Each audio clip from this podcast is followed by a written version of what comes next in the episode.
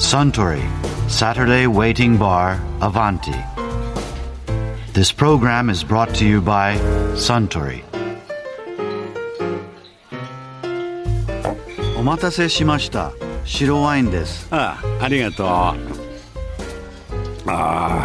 ああスタンも一度はオーケストラでタクトを振ってみたいと言っていましたよねえどうですかほらギルバート・キャプランみたいにバーテンダーをしながらオーケストラ指揮者を目指すっていうのは。え、そうですね。憧れますが大変でしょうね。うん。日本ではソニーの元社長の大賀の良さんという方は指揮者も務めた経営者として有名だったんですよ。社長をしながら指揮者ですか？ええ。大賀さんは音大で音楽の勉強をされてきた方だったんですがね音大を出られた後留学やバリトン歌手としてのご活動を経てソニーに入社されたんだそうです。そのままソニーでキャリアを積みながら社長で指揮者に？ええ。60歳の記念として東京フィルを指揮したのをきっかけに世界中の名門オーケストラと共演されたんですよ。素晴らしいですね。でもバーテンダーもある意味指揮者だと思ってますよ。まあそうとも言えますよね。あそうだ指揮者といえば以前指揮者の藤岡社長さんがアバンティにいらっしゃった時こんなお話をされていましたね。藤岡さんのおすすめのクラシック入門みたいなものってありますそうですね。あのね僕が中学の時すごいクラシック聴き始めて、一通り聴き始めた後結構好きだったのは幻想交響曲っていうね、はい。ベルリオーズっていう作曲家の。かえええええ。でこれはね面白くてねあの、ベルリオーズはまだこの曲書いた時無名だったのね。無名の若い作曲家だった。で彼はその時にイギリスから来たシェイクスピアの劇を演じる女優にものすごく勝手に恋をして はい。熱狂的なファンになって、ええ。彼はそのフランスにいたんだけどさ、ええその毎日のようにその舞台に行って毎日すっごい熱烈なラブレターを書いて、えで毎日その楽屋の出待ちして そしたらもうストーカーだよね。で当然でその相手の女優を相手にしないわけですよ、はい。その無名の作曲家だから、うん。でも怖がっちゃってむしろあの絶対会わないように逃げて逃げてそれでそのまま結局イギリスに帰っちゃった。んですよ。情熱的な人そうそうそう。なんですねそしたらそのベルリオーズはその時にすごく傷ついて全然相手にされなかった。でこの幻想交響曲を書き始めてでそれはどうしたかっていうとその恋に破れた芸術家っていうので、ええ。最初アヘンを飲んで自殺を図るとこから始まるんですよ。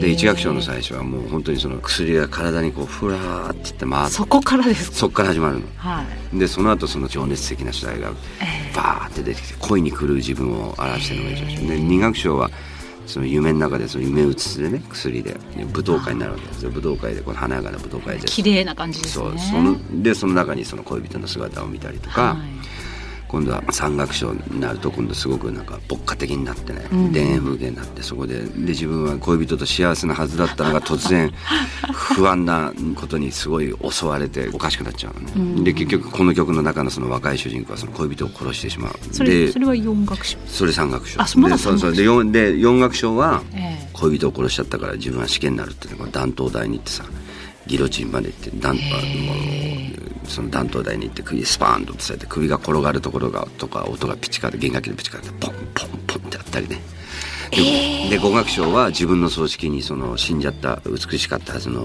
恋人が魔女になってはい。出てきて、うんで葬式でみんなで踊り狂うわけですよ、はい。もう狂乱すんごいもうでも聞いててもねすごくそのエキサイティングだし、ええ。その映画もストーリー性がすごいはっきり分かってですごく面白いのはね、この曲を書いたらまあ無名だったんだけどベルリオで賞をもらった。の、でそのコンサートに女優を招待したんですよ。あその女優ですか？その女優をしなかった。んでやっとそのコンサートに来てくれたわけ。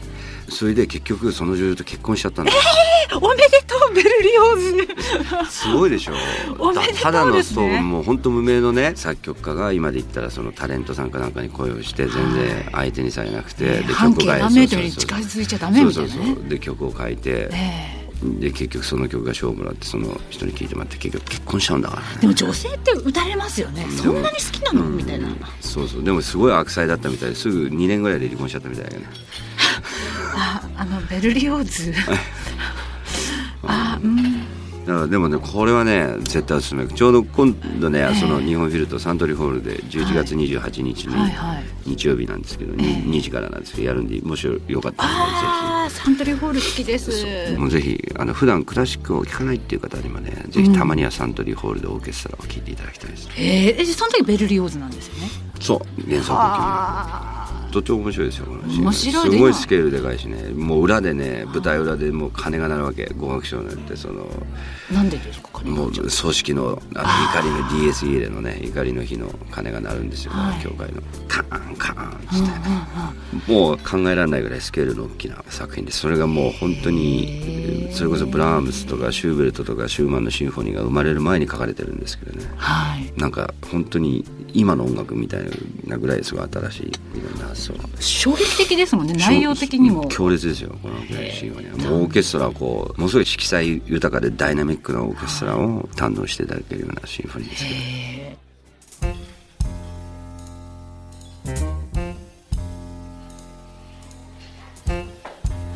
いや藤岡社長さんのお話も面白かったですね。あスタンもう一杯いただけるかな？かしこまりました。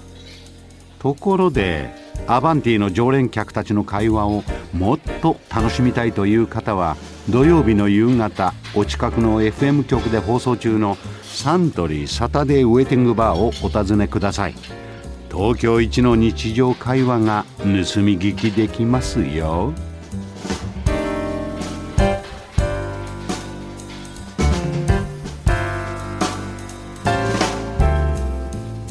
Suntory, Saturday Waiting Bar, Avanti. This program was brought to you by Suntory.